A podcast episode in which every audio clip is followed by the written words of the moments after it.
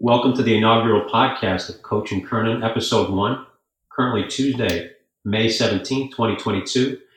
For our audience, we'll be streaming every Tuesday and we'll be seen or listened to on all your popular sites from Apple to SoundCloud to iHeart uh, and a number of others. We want to thank our sponsor first, One on One. You can follow One on One on Twitter at One on One, Your Shot on One, or on Instagram, One on One, Your Shot on Your Terms. It's a platform for young athletes and families to become the first educator in the recruiting process. And to date, One on One has placed 535 athletes into full scholarships with both basketball and baseball in the last 23 months. So One on One, make sure you follow them on Twitter and Instagram. You can interact with us currently on our new Twitter site. It's Coach and Kernan. You can search it right on Twitter, or you can do the tag at David D'Agostin, D-A-G-O-S-T-I-N, and the number one six, or search Coach and Kernan. We'll have our Instagram site up and a number of other social media uh, sites up that we'll announce next Tuesday. And we'll update you on both of those on Instagram and Twitter as the week goes on. I'm your host, Dave D'Agostino, former collegiate head coach, professional player, second baseman, current MLB analyst and NBA analyst, and I'm joined by my co-host. I'm honored to be a part of this with him, Hall of Fame writer, former writer for the New York Post, and I'm sure I'm shorting you on some years, Kevin. You can adjust it 45 plus years currently found on ball9.com. Articles come out twice a week. We want to make sure that we're following that as well. Author of four books, former collegiate baseball player himself. So you're going to get a unique perspective from Kevin, both as a, writer, observer, a confidant, and a player. Possibly the greatest storyteller I've ever been around. And I affectionately refer to his writing style as simplicity on the other side of complexity. I think you'll find that with our other guests as well. You can again find him on ball9.com. His Twitter handle is AMBS underscore Kernan, K-E-R NAN. And just for the audience, that, under, that stands for America's Most Beloved Sports Writer. Um, and your Instagram handle, I'll have Kevin introduce that as well. But, but Kevin, good morning. Um, I'll introduce our format and our first two guests in a minute. But I think it's important for our audience to understand just what we're striving for here. When I'm asked, I've told people this is going to be a baseball experience about baseball experiences. But as our resident Mad Hatter, would you do us a favor and begin at the beginning, go to you come to the end, and then stop? Share a little bit of your thoughts of this process with our audience. Yeah, David, it's great to be with you, and uh, this is something I wanted to do a long time because one of the one of the gifts that God gave me was the ability to talk to people. Uh, being Irish helps, I think, uh, but I have connections. Forty-seven years, like you said, forty-seven years worth of connections. Uh, just a small little story. I was riding up to New Jersey the other day, and I thought, hey, it'd be nice to do a story on remembering my little league days. So I stopped at my little league, took some pictures, put a call into Steve Keener, the president of Little League. He got right back to me with some great information, and I told uh, a bunch of stories in my Ball Nine article about Little League and and and uh, with Ball Nine, for example, Chris Vitale uh, and Rocco Constantino, two of the big wigs in Ball Nine. Um, they actually played little league baseball together and now they've been friends for 36 years moving forward. Pitcher catcher. So it's that's what we deal with. I'm dealing with relationships. I'm gonna and we're gonna talk about relationships. I have uh, four grandchildren went to like 15 games over the last three days. Um, this is going to be a unique opportunity for young players but uh, at all levels going through high school uh, youth league little league high school and college because I have certain expertise, but we're bringing in, and, and you'll introduce them shortly, but we're bringing in experts that really know 10 times, 1,000 times more than what I know. And, uh, and, and we're going to, it's going to be stuff where you're going to learn about the game. You're going to learn about attitude. And you're going to learn uh, really, uh, you know, wisdom versus experience and, and what, what wisdom to young ball players means. We're going to teach wisdom. We're just not going to you know, and and we're gonna be rough on you. If you if you can't handle it, then you'll find another podcast. But uh, you know, it's the old uh, attitude is altitude type thing, and uh, you can't have that. And that's the number one thing I see right now in sports. But one last point on the little league story, and I think this will get us going in the right direction. So my brother, my older brother George, he, he passed a few years ago, but he was a fantastic baseball player. I mean, really good. I mean, he could hit the heck out of the ball. When we played wiffle ball, he would hit the wiffle ball from our street and 7th Street over the houses into 8th Street. So that gives you an idea of the power he had. So he's playing little league one day. My dad was a cop in Kenilworth, New Jersey, uh, a sergeant. Sergeants wear these beautiful white sh- uh, shirts, you know, button down collar. He used to stop the police car. He, he eventually rose to captain, but he was a, he was a sergeant at this time. So he, he this was like early '60s, late '50s, different world. So he would get out of the police car, watch my brother play along the uh, first baseline, and um, and he was loud, you know. And he would say, "So my brother's up one time. George is up, hits a foul ball, uh, and my dad yells." Yells out, straighten it out, you know, gets right on his butt, you know, let's go. Next pitch, true story. Line drive, hits my father in the mouth, knocks out many of his teeth. so, so my father learned a valuable lesson at that point. You know, watch the games, you know, learn and teach, but let's let, let let's let's pay attention. You know, this is before netting. Uh, and ironically, when I went back to look at the little league, they now have a fence about ten feet high in that area, so uh, nobody else is getting hit in the face. But that's just a little intro to what you know. We will go in many different directions here. We're gonna have fun, but we're gonna have a ton of information, and we might even try to tell you why you know why people are striking out so much. Just in the Braves game last night, 16 Ks.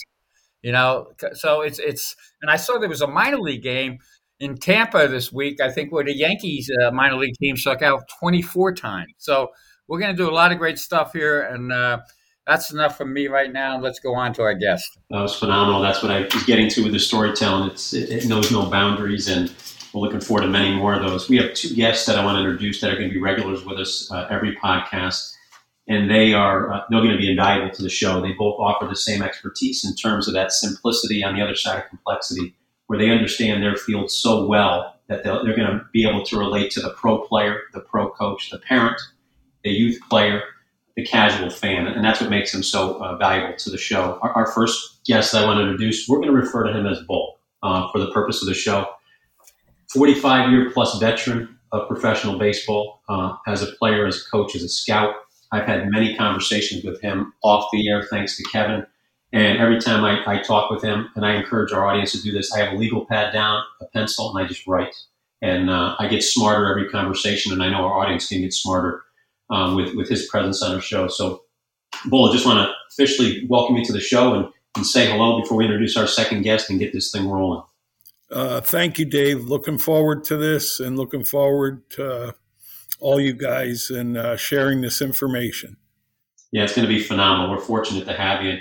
Our second guest, uh, Sal Marinello. Sal's a performance coach. Uh, have had a lot of great conversations with him. Again, thanks to Kevin offline and uh, again, same type of guest. I never stop writing when he's talking. and I'm going to be doing the same during the podcast here while he goes because I'll get more information. But Sal has experience across all sports, um, and of course, we're going to talk a lot about baseball. But his expertise is is uh, across all mediums. He deals with youth all the way up to, to major Division One athletes, and the stuff that he says to me, and I'll share a quote that he said to me yesterday on the phone. Once a joint compromised athlete, always a compromised athlete and uh, he's going to share more of those with us. But Sal, I want to welcome you to the show also. Uh, thanks for having me. I'm really looking forward to uh, being part of this group. It's it's quite impressive, and uh, I, I, have to make sure I bring my A game. So I'm ready for you. Oh, that's what we know about all our guys here. Everybody brings their A game, and normally in our show we're going to have a guest, an additional guest sandwiched in between. Um, and you know, Kevin provided us. I give him all the credit with the who's who of guest lists throughout uh, professional baseball, not just players and coaches, but people around the sport, from museums to writers to historians, you name it. We've got it on our list, and we're going to feed you a little bit at a time. But today, I thought it'd be important for us to get to know the four people that are going to be with you every week, um, every Tuesday when we stream. So, Kevin, why don't you get us kicked off here with, with a question for Bull? Um, I know we've been talking a little bit as to how we wanted to go, and you've got a number of them lined up. For, let's start off with Bull here. Why don't you, you lead them off with a question? Yeah, sure. And and uh, I want to all pitch. pitch. We're going to start with pitching because it's the essence of the game. So if you're a pitcher, uh, pay close attention here. And uh, Bull was a pitcher, so he, he he knows the art of pitching so well. And and it is an art, and I think it's been lost. So I just want to start w- with one small little thing. But uh, we had a conversation recently where he was telling me about the uh, whole idea of the movable plate, movable home plate. Now we all know it's 17 inches wide. We know it's stuck in the ground, but if you're a good pitcher, you can move that plate in the batter's mind and eyes, and that that will help you expand the plate, make it bigger, work for you. Because that's the one thing I think all of us have seen, especially now in baseball. It's become a robot sport where there's sequencing, there's this, there's that, but there's very little done where you actually see uh, the great pitchers do it. Max Scherzer, you know, I'll start with him.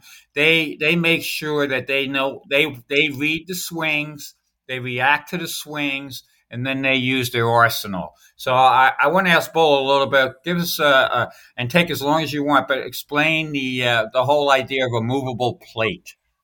Well, the, the, the concept is is that the plate is 17 inches, um, but the hitter uh, reacts to what you're doing as a pitcher. And I think something that's lost in the game now is that we are not reacting to what the hitter does. And the movable plate actually works a couple different ways. Where if you have a, a right handed hitter up and you throw a slider to the outer part of the plate and then another slider to the outer part of the plate down, his body and eyes start to move out there. So that plate has now moved.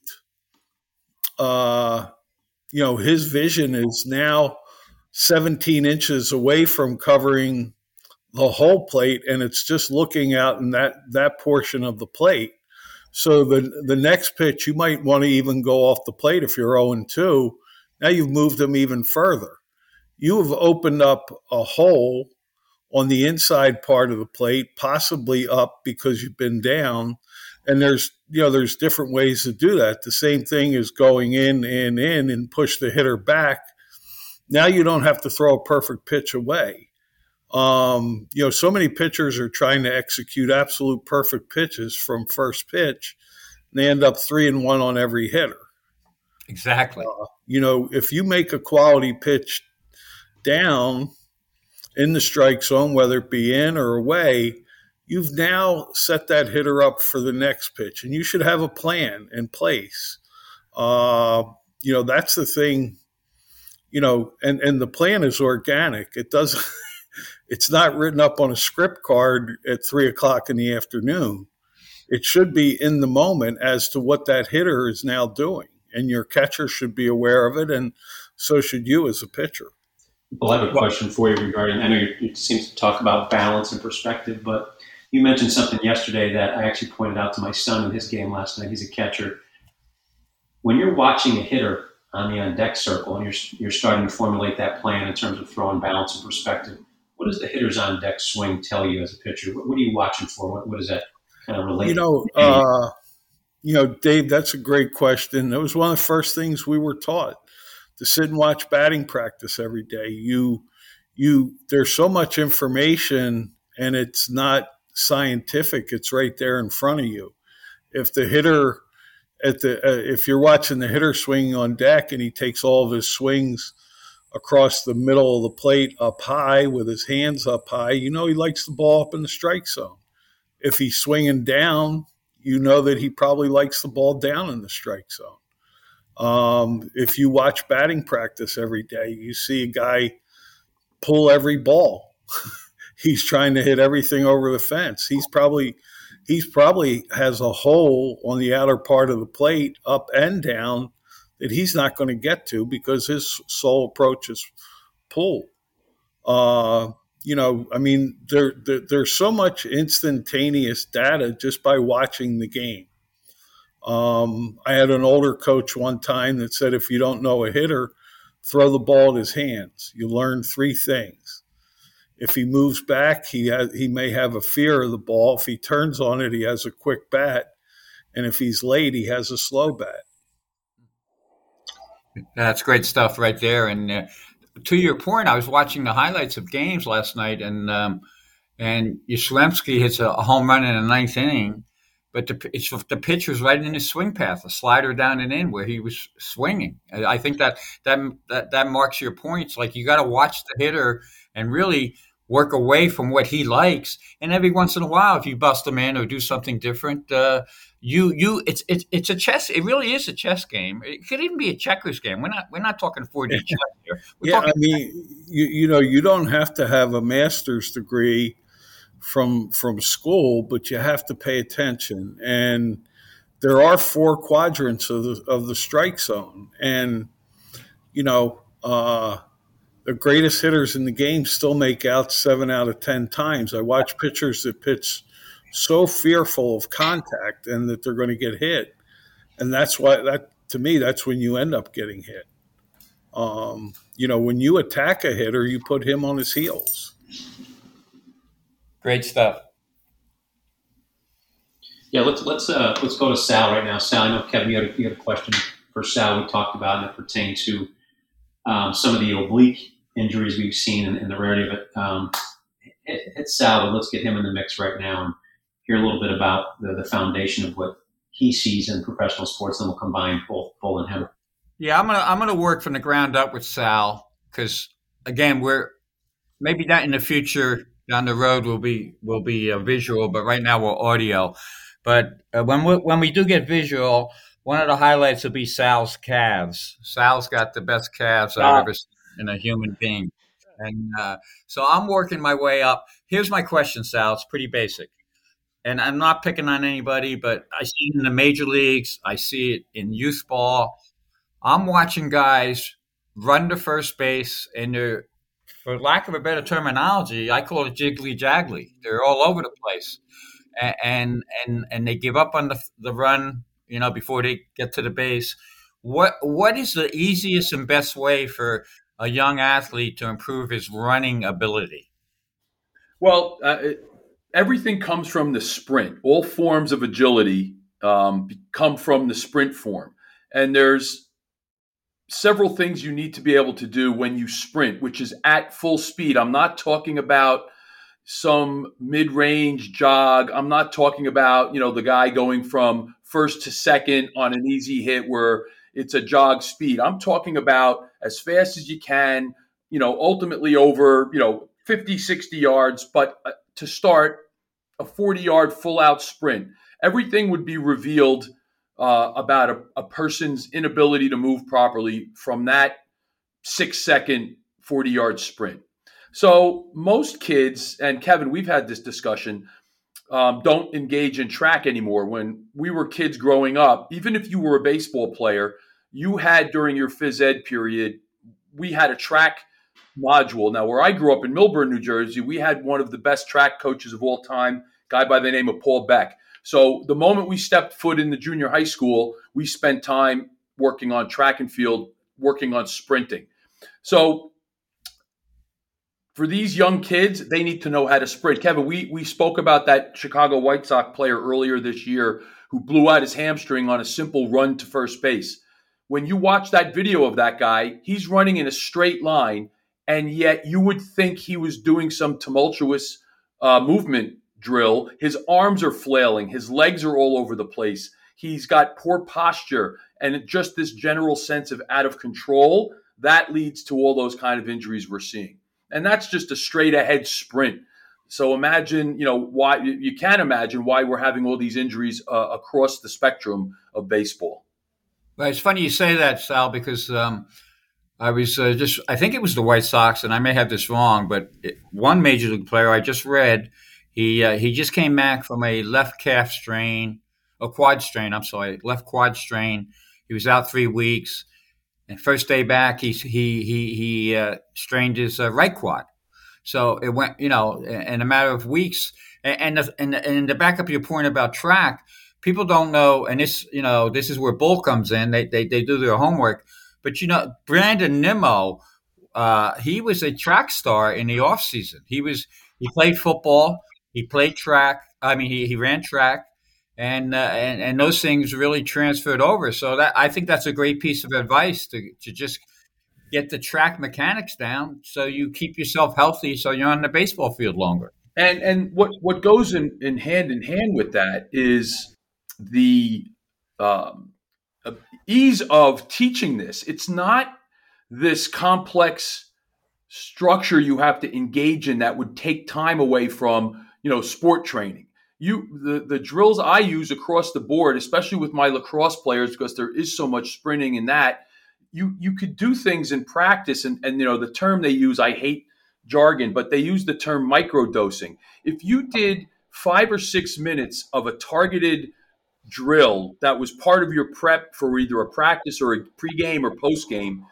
over time, if you do that five, six days a week, that's a half hour a week of, of good work. And in proper drill construction, you can improve a group's running in short period of time, relatively short period of time following that kind of a plan.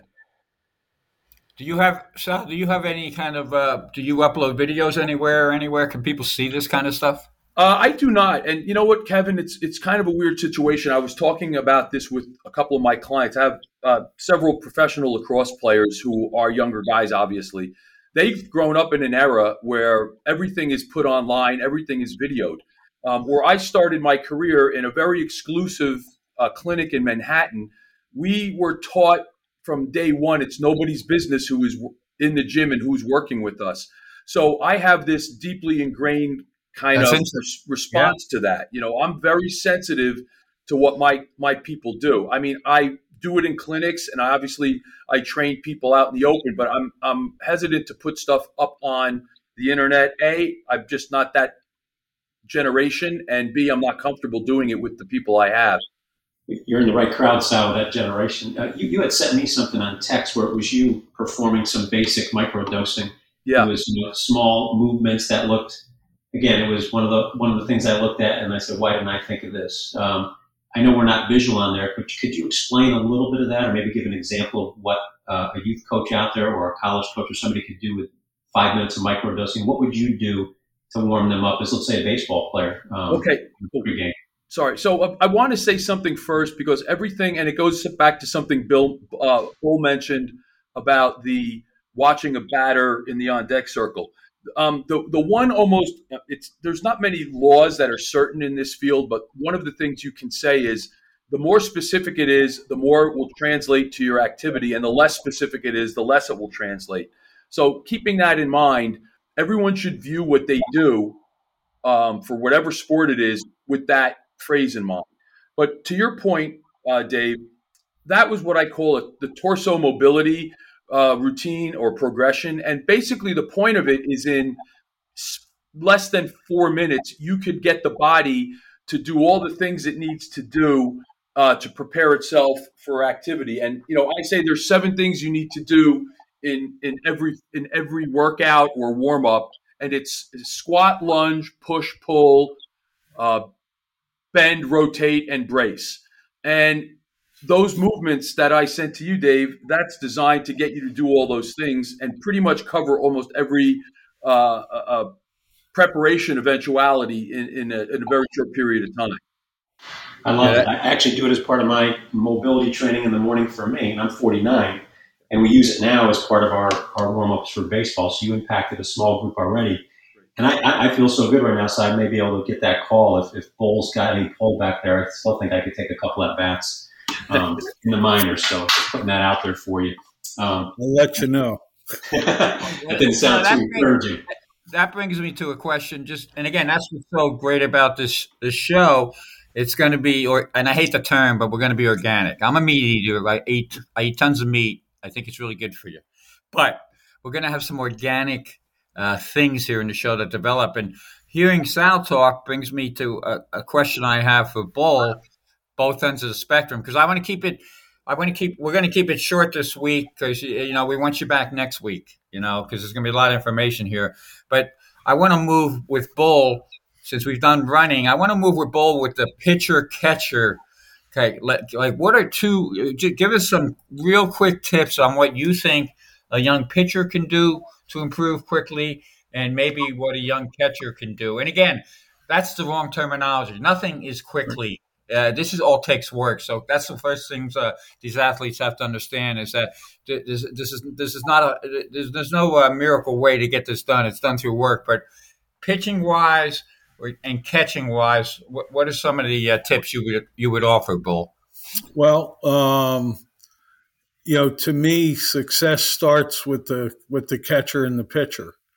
Um, I love to see catchers that bring energy to the game, that are positive, that um, they're working hard, they're they're they're building a relationship with their with the umpire because you're with them all day long. You you you know your pitcher, you know your hitter. You're not afraid to go out and talk to your pitcher when he when he just needs a breather. You, are aware of his uh, of his mechanical uh, um, flaws, so that you might see something that can help him. When you're totally engaged there, the whole game of success is built on pitching and defense, really. Um, you know, everybody who wins the World Series, it seems like every year, they they get hot, they pitch well, they play good defense, um, and and and the, the, the catcher has so much influence in that. And when well, that's what happened last year with the Braves, they got hot. Yeah, you know, and Travis d'Arnaud got really hot. Yeah, yeah, and you know, and then eh, you know the pitcher, you know, have that relationship. You know, I worked with catching coaches uh, who were very, very good. Uh, and the one guy uh, was with us one place, and he ended up going to the Yankees and then to the Red Sox. And both of those teams ended up winning World Series, and their catchers became stars. Um, he would tell the catchers, you know, you're going to block balls every day, and your best friend on this team is going to be the pitching coach because he's going to be able to he's going to be able to walk to to, to walk you through hitters uh, every day and walk you through that lineup so you're prepared to make your pitcher successful. Um, you know, they the the the the pitcher, the whoever's in the game, and the catcher and the pitching coach should all be within earshot of each other between every inning. Um, that, that's that, that is so true. I like that. I got a question for you, Bull, regarding young catchers you know, you, catchers kids see what they see on TV, and two things that I think may be overblown, and, and, if I'm wrong, tell me so. I see a lot of these guys going to the one knee, and, and I, I think that's a problem with blocking for young kids. And then I see a lot of these young kids trying to reach out and steal strikes. And two of the things that my, my young one's a catcher, I try to impress upon him blocking gives the pitcher confidence that he can throw whatever he wants, that it's not going to yeah. get by you. And the uh, the other adjective, not stealing strikes, catching it deep. The point of kids get caught up in framing. My point to, to Tanner is you're not going to turn balls into strikes, but please don't turn strikes into balls.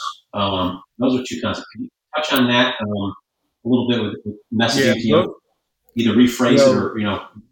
No, those are great points, Dave. Um, you know, uh, the, the, the, the one knee thing, I, you know, I get it. They want them to sit low. They want them to work from the ground up, and they want them to try to steal as many pitches as they can. Uh, I, you know, when I played and coached, and for about you know the last thirty-five years, um, umpires didn't take guys that were trying to steal balls and, and embarrassing them by holding the ball there.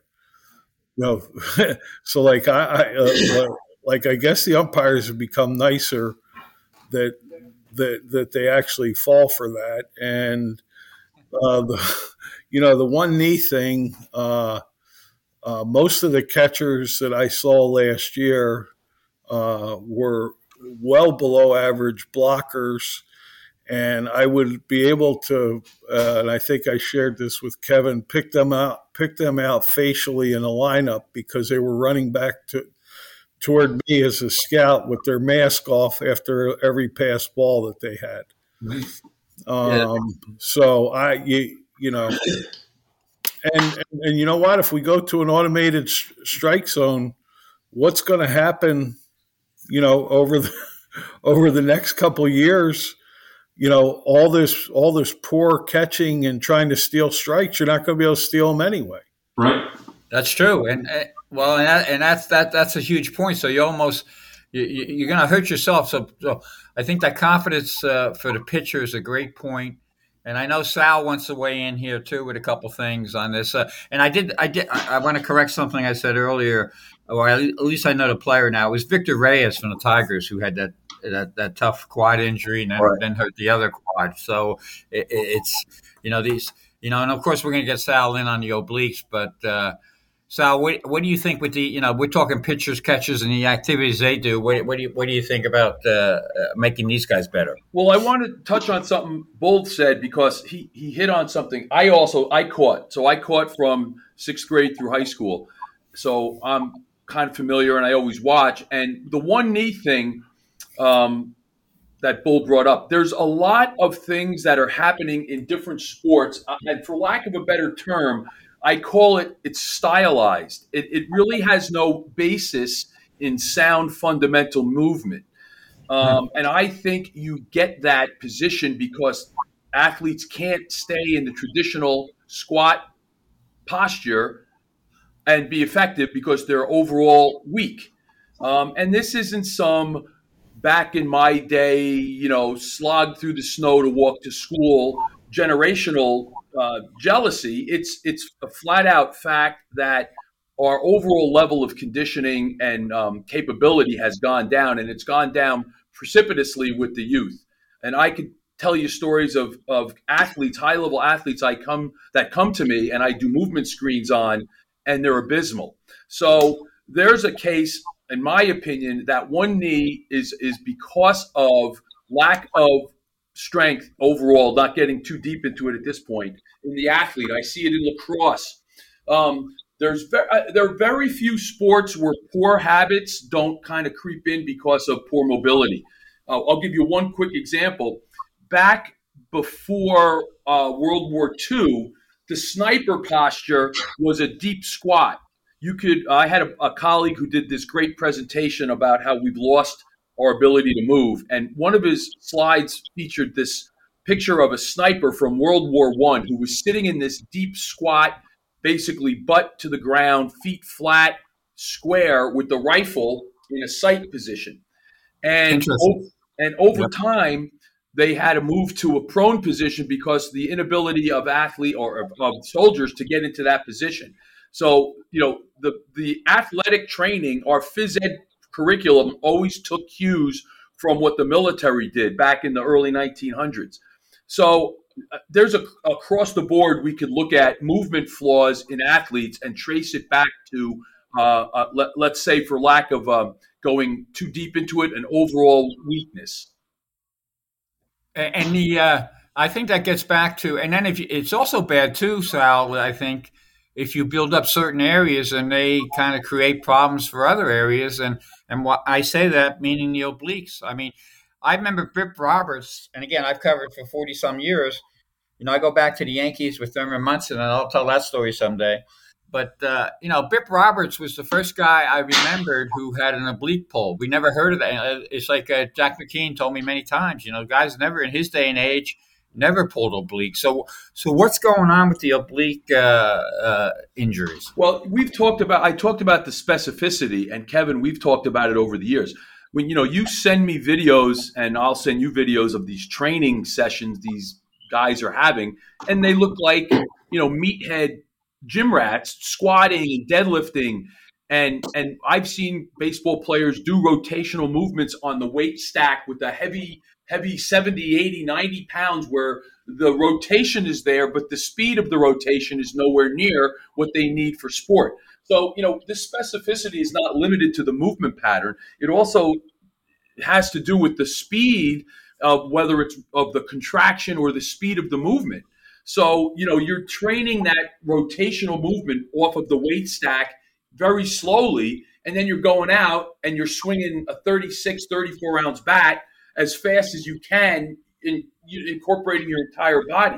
So at some point, the mixed signals you've been sending your body are, is going to result in the blowout. And the oblique is the is the stabilizer that gets hit when you know you are doing things that are inappropriate. In my opinion, that's it's like the lat in the pitcher. The lat is a stabilizing muscle. When that muscle starts to go, that means it's stabilizing more than it's supposed to be. Yeah, I think that that breaks it down to layman's points. Yeah. And and it's just in general, Kevin and and, and Bull. If if you could say what, how would you fix some of this? I would, if I had the magic wand, I would take the entire organization out of the weight room. And as my mentor, a, a mentor of mine and colleague, uh, Coach Radcliffe at Oregon would say, they have to earn the right to get certain things back. And some things would, we'd never get back, like back squatting, deadlifting. That would never occur in baseball. But everything else that those athletes do, they'd have to earn the right to do the next thing on the ladder. You know, just uh, an observation. Uh, the more time we spent in weight rooms, uh, the more injuries we've had as an industry. Uh, Absolutely. You know, at, at, at one time, uh, a baseball player was a wiry, athletic, strong guy. You know, they still had power. They still had uh, they had more speed back back in those days, um, but they stayed healthy. You know, they weren't all bound up and muscle bound. So I, I think there is. I will say this, you know, there is something. The players are stronger today, and, and I think that does help to a degree. But I think, like in anything else in life, they go overboard sometimes, and and and I think there's there's got to be a, a, a, finer line. And, one of the, I know before Dave asked the question, I have one one last question for Bull here. Um, and, and I, I want to bring it up. It's uh, it's something uh, you know, it's it's basically something Charlie Lau said, the great hitting coach, way back when. He's Charlie said uh, nobody should hit 200. That's what, and we talk about major league players. Nobody should hit 200. In other words, these guys are all talented enough to be able to hit over 200. And he also said anybody, anybody should hit 250. Now, the average batting average right now in the major leagues, I just looked it up, is 234 this season. And we hear all kinds of excuses, and we hadn't, you know, this will be a, a future topic. We don't have to go heavy into the launch angle, but uh, that, that, that could be something we could talk about. But why, the, the simple question is, why don't guys hit for average anymore, Bull? Well, uh, I I think there's a lot of things. Um, the uh, I guess the good news it went up a point. Uh, was 233 last week, so you know they had a great week. Um, I, you know, I, I, there's so many factors. Um, watching youth baseball where strikeouts stopped mattering, stopped, you know, uh, um, you know, like I think we all grew up as kids being embarrassed to strike out. Uh, I would watch youth games when my son was playing. Guys would strike out five times, and they, you know, it didn't bother them. So, and then we glorified power. So, um, you know, when you're trying to do one thing and one thing only, uh, and that's hit the ball out of the ballpark, you're going to strike out more, you're going to pull off of more balls, you're going to roll over more balls, and you're not going to be a good hitter. You know, I heard an older baseball person once tell another uh, teammate of mine, uh, hit the ball hard from gap to gap, see how many doubles you can hit. And if the good Lord made you big enough and strong enough, you'll have power. If not, you'll be a damn good hitter. That's good advice. Great advice, yeah. So I think um, I think baseball wants to be football in some regard, and they can't accept the fact that a, a hitter or a pitcher could swing or throw at seventy five percent and be effective, where football players can't do that. And you know that's what you also see in their preparation. Um, and I think that's another huge problem that we could spend weeks on. Yeah, I got one that both you and Sal could probably touch on, and it kind of hits the other side of it with, with the pitching. We're talking about the, the need and the desire for power. I tend to think because it's monetarily reinforced, people are going to keep trying to do it until that changes. But looking at the pitchers now, um, and we'll start start with Bull and Sal. I want to hear you weigh in on. I was at a minor league game the other day, and I could tell when the bullpen was up because I kept hearing machine gun like thumping. We were sitting down there, and I had my sons look over, and they were throwing those weighted balls, which I outlawed from our house um, at full velocity. I mean, they were they had their whole body torqued into it. Talk about that Bull. You're seeing that enter the realm of pitching, and, and maybe Sal, you can expound upon that with you know injury. You, have talked about the overuse of the lat. Just I'll let Bull start, and then Sal, you, you jump in. Yeah, um, I was actually going to ask Sal this. I I watch these kids, and you know, I as as I've always said, there's value in everything. A weighted ball might help to build some arm strength. So does just going out and throwing like we did as kids, or long long, long toss, long toss. Um, you know, I'm a huge proponent of long toss, uh, but the the scary thing is is that nobody is supervising them. So mechanically, they are flying open. Their body, the front side of their body has separated from the back side of their body. Their hands are, are not in a power position, which is up when your foot lands, and they're throwing a ball that's weighted as hard as they can. And they are putting so much stress and strain, and Sal could probably attest to this, on their elbows and shoulders.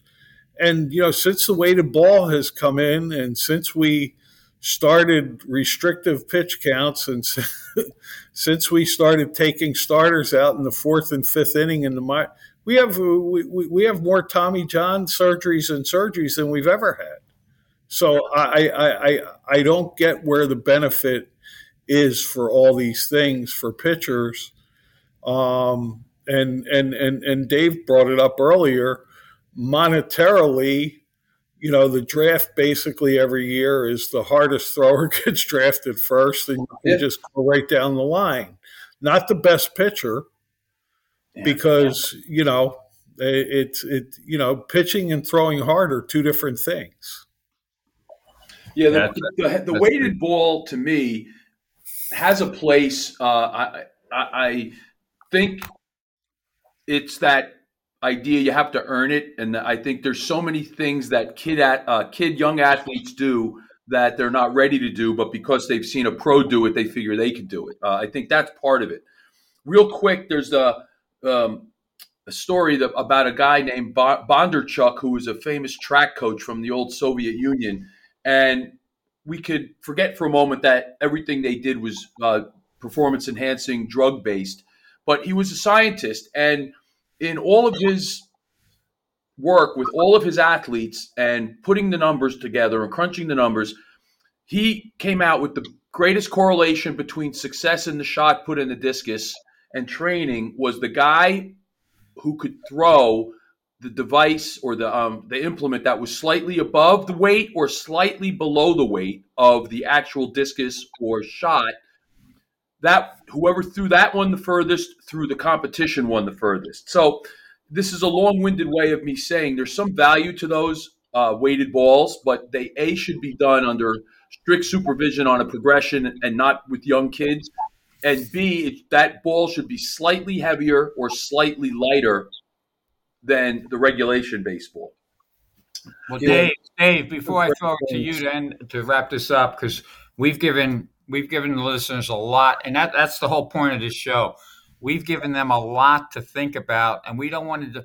We don't want, and I'm proud of myself for not mentioning the word nerd once in the whole show because we know what that's all about. But we've given them so much to think about. I don't think it, I, I don't think we want to. We don't want to. We don't want to give them any more this week because that's that's enough. If they do some of the things that they learned here, and, and uh, you, you know follow Sal too. You can follow Sal on Twitter and follow us and, and, keep an eye on us. And also, you know, throw in uh, questions that they might have. Uh, you're, go- you're going to be you're already going to be a better better ball player and, and probably a better person too. So uh, I want to thank you guys uh, from my end, and I'll, I'll, let Dave wrap it up. But uh, yeah, this is going to be a, a, go-to place for people. This is this is uh, the seat behind home plate. This is where you want to be because this is the action. This is like being in the dugout, and you're talking. To, I was just trying to figure it out in my head, but basically between the four of us is over 100 years of experience and real life experience on all different levels. So uh, eh, uh, to be quite honest you're lucky to be able to hear this. Yeah. No, it, was, it was a great segment guys. Bull and Sal phenomenal contribution. We look forward to having you every week. And yeah, kevin as usual it's, it's, uh, it's, an honor to be on with all, all you guys. If hey, you hey, uh, to- if you guys don't mind could you david and bull if you don't mind can we uh, could uh, david send out your uh, cell phone. So if I have an idea or question, we could text each other. Is that okay with you? Yeah, we'll, Yeah, do, great, we'll do a group great. text. I'll, I'll send out a group text for us after the show. And Okay. um, if the audience wants to contribute or ask questions of our guests, you can follow, you can find us at Coach and Kernan at protonmail.com. So Coach and Kernan at protonmail.com. We'll receive questions at the end of each segment. We'll we'll uh, give our guests questions that are asked from our our audience of listeners. Uh, again, you can get us on Twitter at Coach and Kernan. Uh, the, the tag is at David D'Agostin, D A G O S T I N. They took the O off of it, and it's the number 16. You can interact with us directly there. And of course, you have Kevin on AMBS underscore Kernan. Um, that's his Twitter handle. And please follow him on Ball Nine. Uh, tremendous two articles a week. I always tune in. And guys, as usual, I usually talk to you guys individually, but you always give me homework when I finish. So thanks for the homework on baseball. Uh, I absolutely love it, and I'm sure our audience did too. Yeah, thank thank everybody. It was uh, quite enjoyable. Thank you. All right, and thank you guys. We'll, we'll tune in next week. Yep. Right. Take care.